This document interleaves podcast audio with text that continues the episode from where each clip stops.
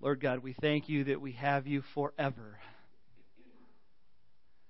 And that as much as we have you now, we get you in a even bigger way when we're in heaven.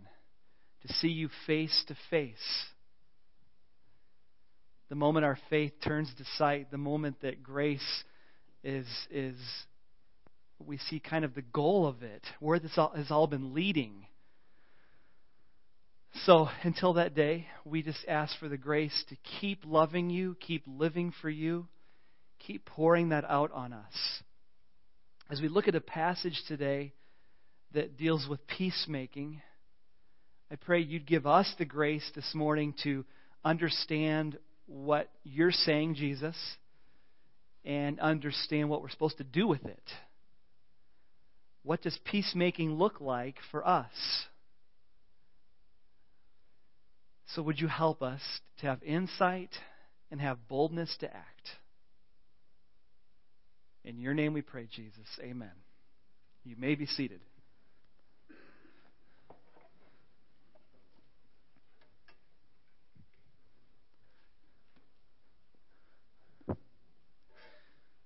So, we're in a series that we're calling The Heart of Discipleship.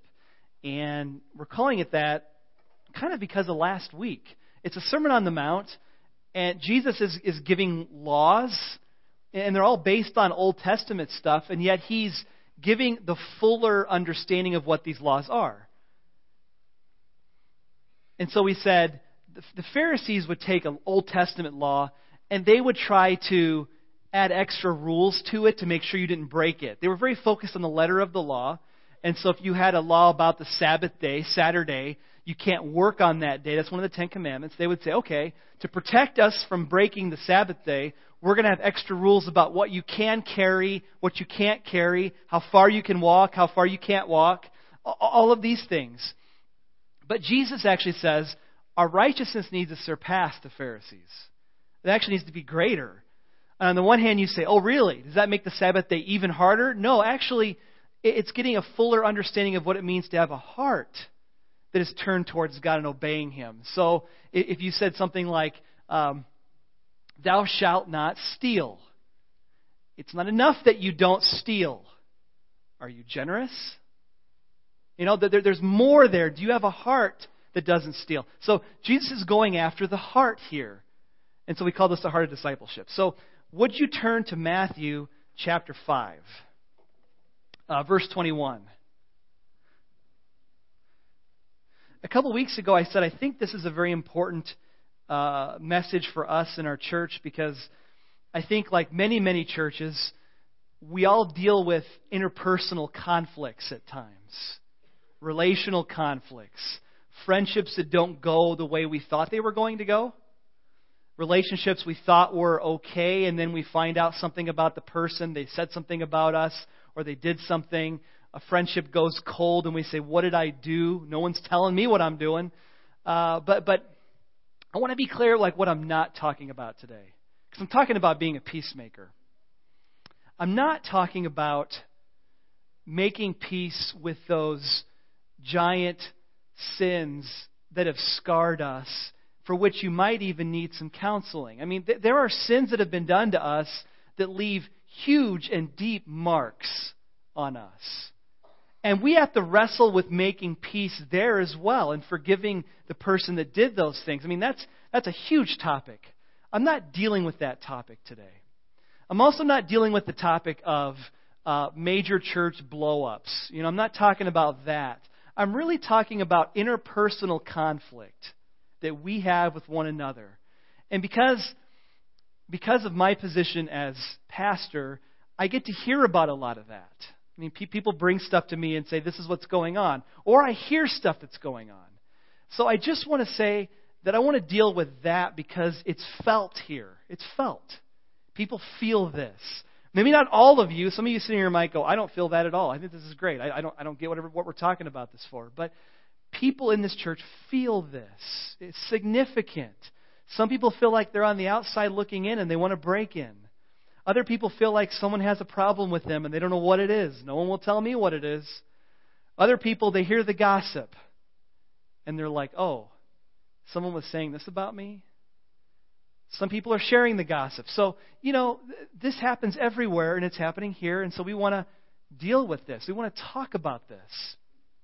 So look at Matthew chapter 5, verse 21. Six times Jesus will say, You've heard it said, but I tell you. So he's just going to quote the Old Testament, and then he's going to say, But this is the deeper heart meaning of this passage. So here we go. You've heard it said to the people long ago, You shall not murder. Anyone who murders will be subject to judgment. But I tell you that anyone who is angry with a brother or sister will be subject to judgment. Again, anyone who says to a brother or sister, Raca or fool, is answerable to the court. Anyone who says, You fool, will be in danger of the fire of hell. I got to get this out of the way. I just I, I knew I had to say this, so here it is. My grandma would quote this to me as a kid. And, and if I called my brother or sister names, she would say, You know, if you call them fool, you're in danger of going to hell. And I'd be like, What? You know? It was scary. It was scary. And I think as a, I don't think my grandma meant it this way, but as a kid, I got the impression that I could call my brother and sister moron, idiot, stupid, all those names. But if I called them fool, whoa, hold on, I'm in danger. I don't think my grandma meant that. I think she was trying to teach me that all of those names are off limits. But she'd always quote the fool thing and the Raca thing, and I was like, oh man, Raca, that's scary. I don't even know what that means, you know? So, uh, okay, you get the point. We'll talk about that a little more in a second. So Jesus says, You've heard it said to people long ago, You shall not murder. That's the sixth commandment. Don't murder people. He's not talking about killing like uh, in, in war He's not talking about uh, capital punishment. Those are all good topics to deal with at different times. But he's talking about murdering someone. You, you t- using the power you had to take someone's life because you want to.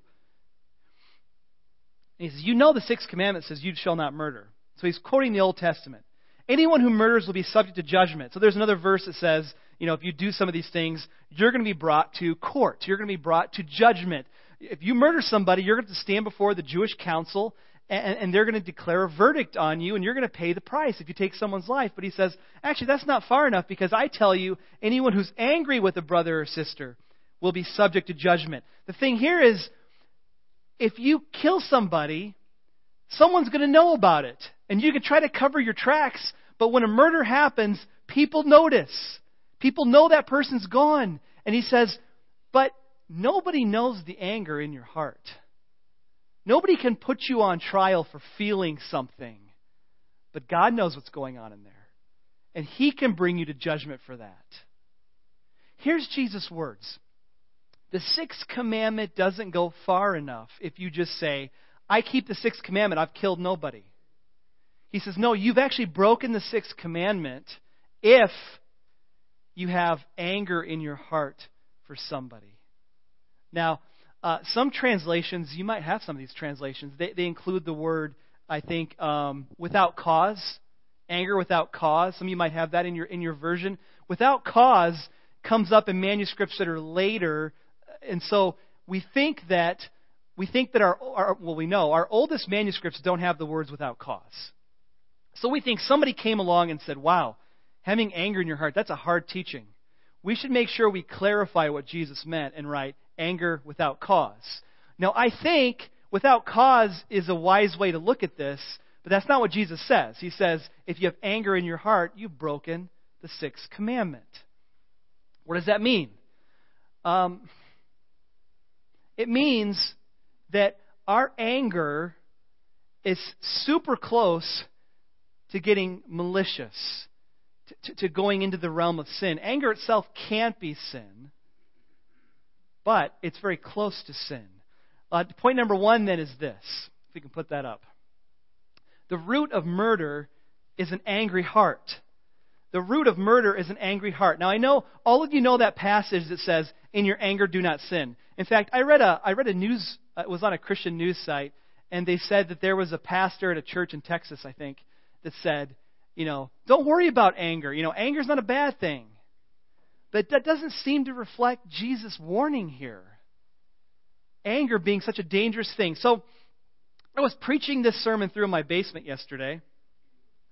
And I looked down and I thought, how am I gonna how am I gonna illustrate this? And then I saw my ruler. It's perfect. So let's say there is such a thing as righteous anger and Jesus shows it, right? Jesus would turn over tables in the temple. Righteous anger. My house will not be a den of thieves. It's a house for prayer for all nations. Okay? So he turned over the tables. That was anger. It was righteous. It was good. In your anger, do not sin. Let's say that when you get angry, you've got about an inch of space before you get to sin. It's a small, it's a small, would you give yourself a centimeter even? I don't know. But let's say you have a measuring mark here and, and, and you have about an inch before you go into the realm of sin with your anger. You know, you get angry because someone said something about you and you are rightly, righteously angry because they gossiped. But then you, then you, then you call them that name and suddenly you're sinning. Or you call up your friend and say, Can you believe that so and so was gossiping about me? And you've just spread it now. And now you've gone over the inch that you were given. And so it should be no surprise to us that Jesus, the Son of God who doesn't sin, could get righteously angry and flip over. I don't know if I could flip over tables in a righteous way. You know what I mean? I don't know if you could flip over tables in a righteous way. But I believe that Jesus could take that inch and do a lot with it. You know? If there's only an inch for my righteous anger, boy, that's not a lot of space. Because it quickly goes into the realm of sin. I'd like to survey the Old Testament really quick on anger. Just, just so you know that I'm not, I'm not just making this stuff up. I mean, anger is a dangerous thing. Uh, we get those verses up. I want you to look at them real quick. We did this one in, in uh, the drill. In your anger, do not sin. Okay, again, I could sin, but I could be angry and not. When you're on your beds, search your hearts and be silent. Selah. Pause. You know? Search your hearts and be silent when you're angry. Don't take action. Chances are action, immediate action, might not be good. Next verse. By the way, if you ever make me angry, my I'm just telling you what I do. When I get mad, I usually try not to do anything because I know my next words or my next actions will probably not be righteous ones. That's just my bottom line. I know that about me, so if I stop, I can get control and I can move on later. Psalm 37 8. Refrain from anger and turn from wrath. Do not fret. It leads only to evil. Refrain from anger. Deal with it when you feel it. Next verse. A gentle answer turns away wrath, but a harsh word stirs up anger. Next verse. Proverbs 29 8. Mockery stirs up a city, but wise men turn away anger. Wise men deal with it. They actually turn it away from other people. Next verse. Proverbs 29:11 A fool gives full vent to his anger, but a wise man keeps himself under control. That would be uncontrollable anger in the first part. It's Proverbs 30:33. I love this. Just think about this for a minute. For as churning the milk produces butter, and as twisting the nose produces blood. love it. So stirring up anger produces strife. Again, I've got about an inch that I can move around with with my anger. But the moment I start to stir it, that butter's getting made, that strife is happening, and suddenly relationships are crumbling because strife is happening. I stirred it. Next verse. Ecclesiastes 7 9. Don't be quickly provoked in your spirit, for anger resides in the lap of fools. Don't get mad quick. Next verse. I love this we, will end with this one.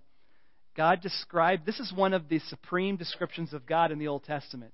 You see it all over the place in the Old Testament. He, God says it to Moses when Moses says, Show me your glory, and God declares who he is. This is how God describes himself. He is a compassionate and gracious God, slow to anger, abounding in love and faithfulness.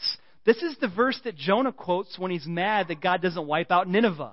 You know? Why don't you kill all those people like you said you were going to? You know? He's like, I knew you were slow to anger. I knew it. God does get angry. His wrath is fierce. But this is a description all over the place. It says he's slow to anger. And so should we be. I don't usually ask this question because it's not usually a good question to ask, I don't think. But I'm going to ask anyway. How does it feel? How does it feel to know that the root of murder is an angry heart? How does that make you feel? To know that killing somebody and backing up like 20, 30, 40, 50 steps, and it all starts with me being angry with a person. And I'm on that path to murder. Now, I know you'd say I'd never do it. I would never murder somebody. But I would murder their character, and I would murder relationships, and I would murder. We have an inch with our anger. And, and, and, we, and we just keep going. And we're on that path. And we'll, we'll probably never, ever get to the murder part, but we're a number of steps before it. And God says, no, no. In fact, James says, you know, you, you talk about people, you know, you, you bless and curse with the same mouth, and it shouldn't be because people are made in the image of God. That's the same reason murder is wrong, according to Genesis 9 6, because people are made in the image of God. You can't just take the life of a person, you can't just insult. Let's keep going then. Okay? Um, got more to do here. Jesus gives a couple examples of, of anger and where it leads. When we go over our inch, what does that look like? So uh, Jesus says, uh, But I tell you that anyone who's angry with a brother or sister, this is verse 22, will be subject to judgment. Again, anyone who says to his brother, Raca, is answerable to the court. Anyone who says, You fool, will be in danger of the fire of hell. Again, I used to be scared to death. I better not call anyone fool, or I'm going to be in trouble. But what it's really saying is if you insult somebody, you're demeaning them. If you call them stupid, idiot, and a host of other names, you're demeaning them. Swear words, you're demeaning that person. You're demeaning the image of God in them. They're valuable, they're worthwhile. Yes, they sin. But you're bringing them down a level that God has not given you the authority to do by saying those things about them. Now, there's a whole bunch of debate over, I don't want to dig into this too much, but um, it says anyone who calls his brother Raca is answerable to the court or the council. Some translations say Sanhedrin. Because literally, you could get in trouble if you called somebody Raca and they could sue you in, in, in, with, with the Jewish court. You could actually get in trouble for that. I think Jesus has in mind a heavenly court, though. I believe he has in mind a heavenly court that God heard you say it. He'll bring it to judgment. And, and if you call somebody you fool, Maros, you're in danger of hell. God will send people to hell because of insulting somebody else. That's a serious thing. By the way, hell is the word Gehenna, which refers to the burning garbage dump outside Jerusalem at the time. It was kind of perpetually burning, put their garbage out there. Uh, it was an illustration for judgment. Hell's kind of like that place where we burn our garbage. It's serious. It's serious. So let me just say this. Uh, For you kids, let's not call people those names that you call them. Let's not use those words because God takes it seriously. Now, there's a Christian um, response to all this, and I mean that in maybe a negative way, where we can say, um, but I'm a forgiven person. All the bad things I've said have been forgiven. I'm not going to hell. Kids, if you have Jesus in your heart, if you've asked Him to forgive you, you're not going to hell, you're going to heaven. But what if you say, you fool? You're still forgiven. You're still forgiven. And adults, it's the same way. You're forgiven. But do you want to live in the center of God's blessing for your life? Do you want to do you want the discipline of God in your life for saying these careless words? If you want to experience God's discipline, then just go keep saying them. Keep saying them. He'll bring his discipline down because he loves you like a son or daughter, because you are his son and daughter. I don't want that. I don't think you want that. So watch what you say because he will bring it down on you because he loves you. Not the hellfire that you've been forgiven of, but the discipline of a loving dad. It's serious. He cares about it.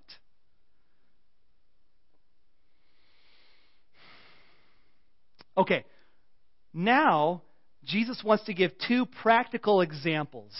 So it starts with the word therefore. Kind of like saying, so this is what happens next. Therefore, if you're offering your gift at the altar, you remember that your brother or sister has something against you, leave your gift there at the front of the altar. First go and be reconciled to them, then come and offer your gift. Number three, then. Jesus has in mind that you, uh, it's a Jewish setting. You're going to the temple and you're giving an offering. Maybe it's a thank offering. Maybe it's a grain offering. Maybe you're just praising God for how good He's been to you. Maybe it's a sin offering because you've done something wrong. But, but you come and you're offering your gift and you realize, uh oh, my brother over here has a problem with me. I've done something. God will wait. Leave your gift right there. He'll wait. And go take care of it with that person. Now, since we don't offer sacrifices like that, we could put this in terms of offering your offering, your, your, your money.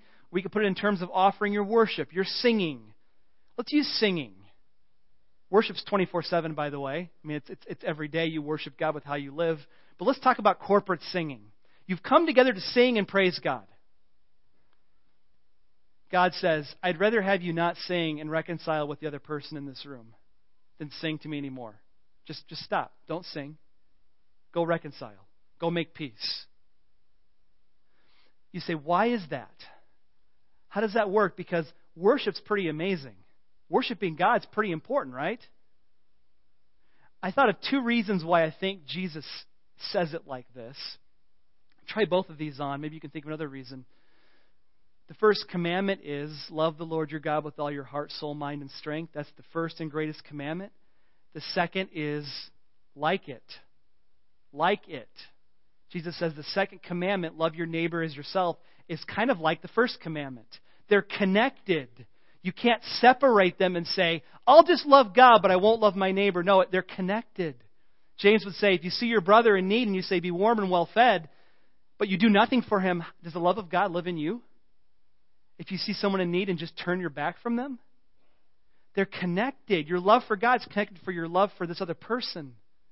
You can't separate the two. As much as you'd like to, you can't.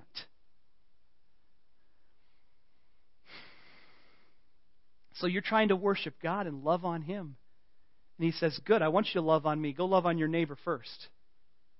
Because that's showing that you're really loving me. The other reason I think that we can just stop worshiping and deal with a peacemaking situation is reconciliation always comes before worship, doesn't it?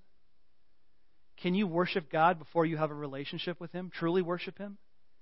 Can you worship God before you confess your sins and ask forgiveness? Not truly, not deeply. You get right with God and then you can worship Him. You get right with your neighbor and then you can worship God. You see, reconciliation comes before worship. So let's say number three like this we ought to pursue peace by looking at our own offenses as our top concern. I think Jesus is brilliant here because he didn't say this. He didn't say, if someone offends you, make sure you've gone to them. He'll talk about that in Matthew 18, by the way.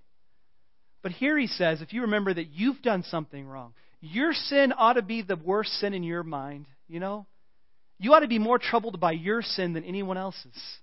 In general, I'd say that's a truth. You ought to be more concerned about your sin. So if you've done something, now let me give you a couple examples of how this has worked out in my life. Youth Pastor Niall, okay? I had a parent once, and I was investing in her son like crazy. I probably spent more hours with her son than anybody else in the youth ministry during those years. Just so many hours with this, this young man. And then one day, another parent called me up and said, Oh, yeah, that mother of that son, she was criticizing you and talking bad about you. And I'm thinking, I don't know why. I spent so many hours with her son. What, what, what, what would I have done wrong here? You know? I'm trying to bless the family, and, and, and there's a need that this son has, and I'm trying to be there. And so this, this person told me over the phone, and I said, I, What am I going to do? I said, Don't tell me what she said. I don't want to hear it. I, I don't want to hear it. If she wants to talk to me, she can talk to me. And I left it at that. Did I do the wrong thing by not chasing that down? I don't think I did the wrong thing. Maybe you disagree with me on that. Let me give you another example, though. A different time, I had a parent who said, Niall, you lied about this. You said we were going to do plan A for this youth event, and then you changed it to plan B. It was basically uh, parents. I was going to have parents drive for this event. It was a scavenger hunt. But the problem was, in years past, parents were speeding, and it was unsafe for kids. And, yeah, yeah. I even had them sign a covenant that said, I will not speed. And one parent wrote, I will try. And then they walked out to do the scavenger hunt. And I'm like, I can't even get parents to make a covenant with me, you know? And I wasn't laughing like you are when I said it. I was like, this is serious. This is our kid's safety. I want you to sign this. And someone wrote, I will try. So I just said, we're canceling that and we're going to have youth leaders drive and they know where all the scavenger hunt sites are. So we're not like, you know, we're taking the emotion out of it. Let's just get the kids from point A to point B to point C safely. Okay? So I took the parents out of it, and this one parent said, You lied. You said I could drive this year. You're the reason I didn't let you. No, I'm just kidding. Just kidding. So you lied. And so I did tell her she was going to drive, and I did go back on it for the best of intentions. What am I going to do? So I ta- so um, anyway, somebody told me she was mad at me. I didn't hear it from her. That's that's the way it always goes, by the way, isn't it? Think. I want you to remember this. Remember this. When you say something bad about somebody else, there's probably a high a high percentage chance that it's going to get back to that person. Would you just mark that down? There's a Bible verse for that. Be sure your sins will find you out. I hear things. You hear things chances are it's going to get back. So why did you say it in the first place? Well, I thought I was telling it in confidence. you should have been telling it in confidence to the Lord. Okay? Okay. He won't tell that to somebody. Um, so I went to her. Even though she didn't approach me, I approached her. I remember it was it was after church. No, I think it was during the week actually, but it was in the fellowship hall. The fellowship hall. That's where you resolve conflict. Fellowship hall. I was in the fellowship hall, and it was just me and her, and I just talked. And she said she was sorry for being so mad and, and sharing how mad she was about me and that I was a liar and, and whatnot. I told her the reasons why I made the change of plans. She said she understood, didn't hold me to my word. You know, that's a, that's a, that's a dicey situation when I make a promise and I don't keep it, but I think it's best for the students that I don't keep it. You know, that's kind of like a lose lose unless there's peacemaking that happens. And there was peace. So I'm saying if you know someone's mad at you for something that you did, it's on you to go. Go. Go. Make that thing right. Maybe you didn't even mean to do it wrong, but go. Sometimes you hear about things, and I think rightly you just cover it up and you just say, you know what? If they criticize me, let them criticize me. You know? It's okay. I can take it but we make our own offenses a top concern. Usually we're a little more concerned about the other person's offenses against us. All right, last example. Last example Jesus gives is verse 25. Settle matters quickly with your adversary. Now, we're not talking about a brother or sister here. We're talking about like an enemy. Settle matters quickly with your adversary who is taking you to court. Do it while you're still together on the way, or your adversary may hand you over to the judge, and the judge may hand you over to the officer, and you may be thrown in prison. Truly, I tell you, you'll not get out until you've paid the last penny. Any attorneys here to amen me? Settle out of court? All right. I don't see them this morning. All right. Settle out of court. The example is again, you've created a debt. You've done it. And you know it and you're going to get in trouble for it. You're, someone wants to take you to court. And if the judge gets involved, who knows what's going to happen to you? Rightly so, that judge may throw you, give you to the officer, and the officer will give you to the jail, and you're not going to get out till you've paid. That's the example Jesus is giving here. I think the idea is yes, I've created a debt. I owe this person. So what's Jesus say? Talk on the way to court. Do whatever you can to settle out of court. Why? Because there's a greater opportunity for grace and mercy. You can make peace. If you go to court, you're going to get eye for an eye and tooth for a tooth in a Jewish way, right? You're going to pay the full price for whatever that debt is. But if you have an urgency about you and say, we're going to deal with it now, let's deal with this, there's a bigger opportunity for mercy and grace to, to smooth out that relationship. And you don't have to go to jail. Okay. Um, we love this verse. This is like the ultimate marriage verse, right? Don't let the sun go down on your anger, right? And don't give the devil a foothold. That's a great verse. In your anger, do not sin. Do not let the sun go down while you're still angry, and do not give the devil a foothold. Here's the idea I've got about a day to deal with my anger. After a day, my inch is up. After that, the devil comes in here and starts doing bitterness in me. He starts churning the butter, you know. He starts bringing thoughts into my head about how stupid that person is and how crazy they are, and they've always been crazy, and I can't stand them. Think about that. A day. One day. How long has your anger been going on for a person? A week? Well, that'd be like, how many inches is that? A month? A year, years? And the devil's got his claws in you. Because you didn't do this verse. He's got a foothold in your life. And you're like, I didn't even create the offense. They did. And God's like, I know. That's why I told you to deal with it today. So that that offense didn't create your offense and your sin. And now you're sinning. By the way, that's the other reason why you should leave your gift at the altar and go um, deal with that person. You should care about the anger in their heart towards you, right? Right? I care about the anger in their heart towards me. That's true. We let things go and we go way over our inch, and the devil gets his claws in us, and that leads us to all kinds of offenses. Don't give him a foothold. Or Jesus says, like this settle before you get to court. Have an urgency about you. Like, this has got to be dealt with now. Not in weeks, not in years, now. Because the longer I let this go, the deeper the bitterness will grow. The deeper the offense becomes. Time's not covering this thing, it's getting worse.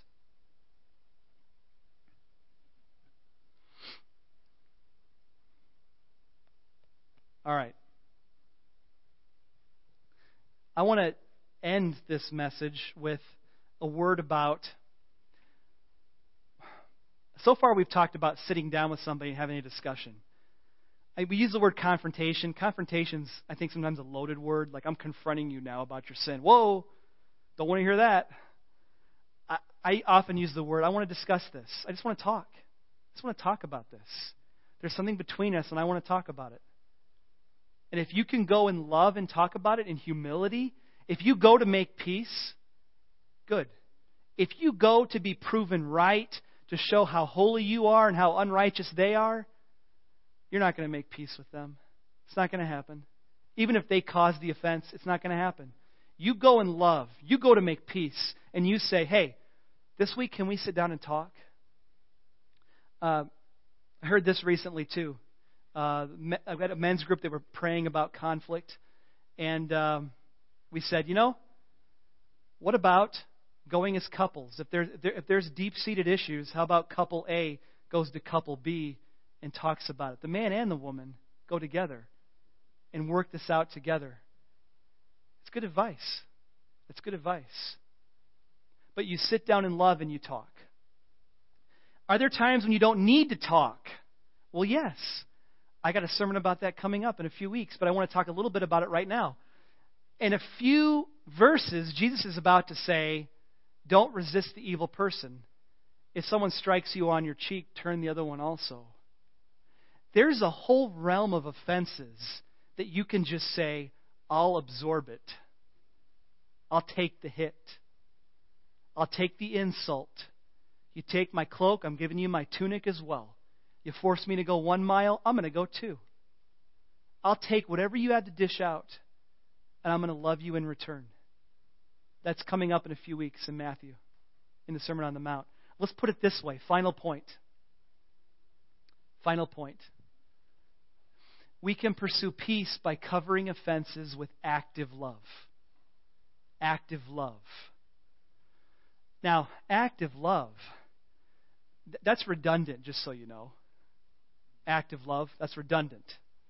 But I don't want you to read that statement and, and think this so and so gossiped about me.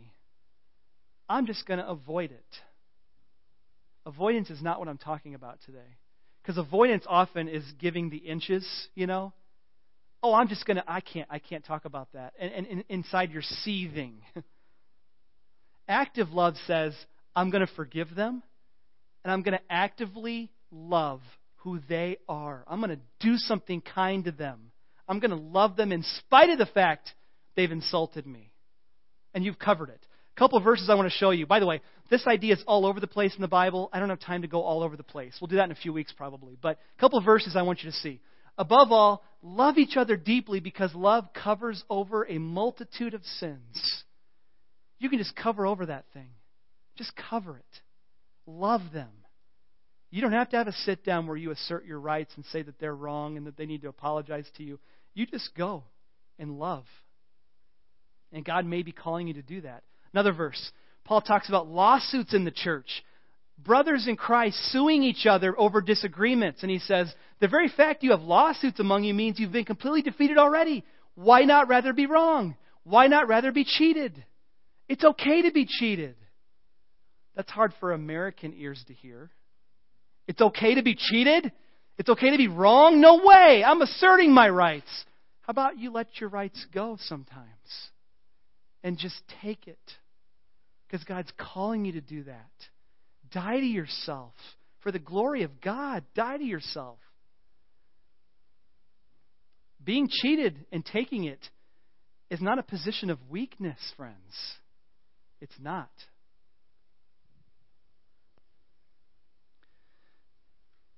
Active love says, I feel isolated in this church, but I'm not going to wait for someone to call me. I'm going to call them.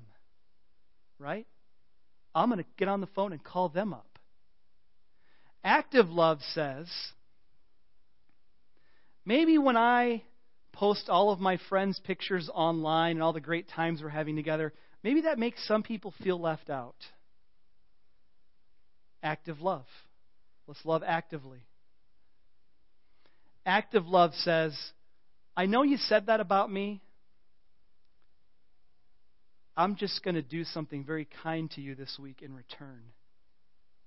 Active love. Let me give you an example. I've given this before in church. I want to go a little bit deeper. So you've heard part of the story. Well, we were in the process of adopting Grayson. Some friends of ours, church friends, hired Christy and myself to clean out a trailer, clean out this, this mobile home. And it was filthy, it was disgusting, and I can't tell you the things that were in it. I can tell you that Christy did the lion's share of the cleaning and the bleaching, and she saw those disgusting things. I did more of the lifting and, and taking stuff out by the curb, and it was picked up and, and done with. But that trailer was cleaned on behalf of this family that they were kind of responsible for it. The agreement was that when that trailer was cleaned out, it'd be sold, and we would receive the money for our adoption. As of March 15th, 2015, I've not seen a penny of that. And this is what, four, four or five years ago? I've seen nothing. I'm not saying that so that you think I'm a saint, because I've had anger about it. I've written that person a few times to say, What about the trailer? And I've gotten blown off. Recently, uh, in January, I had this. You know, sometimes your mind goes back and you remember things really like it just happened yesterday and you get really mad all over again? Do I, am I the one that does that? okay. Well, that happened in January. And I was seething again. I was furious again. Now I've got Grayson. This is awesome. And we paid for our adoption. That's awesome. But I was so mad. I was mad for my wife who did all that work, and I was mad that the person lied to us. And I was mad that one time in the past that person confronted me about something that I needed to do, that I said I was going to do. And I thought, they confronted me. I was so angry. And then I heard this voice, not audibly, but I heard this voice. And you know what it said to me? I'll try to quote it for you. Haven't I blessed you enough? That's what I heard. Haven't I blessed you enough? So I'm not writing that letter even though I could. I could write that letter and I'd be right to write it. Okay? I'd be right to write it. I would not sin if I wrote that letter and said, You still owe us. But I heard the voice of God. You might say, How do I know whether to let it go how, whether to have the conversation? Turn to James 3, please. Let me answer that question for you. James 3:13. James 3 is all about speaking cursing words to other people, using your tongue and hurting. And right after he talks about how dangerous the tongue is, he says, James 3:13. Come on now, swords up. Come on. Just kidding. Just kidding. One of my fears is when I have to preach that I can't find the verse fast enough, you know. I know people are looking at it and I'm like, eh, that's the pastor. okay.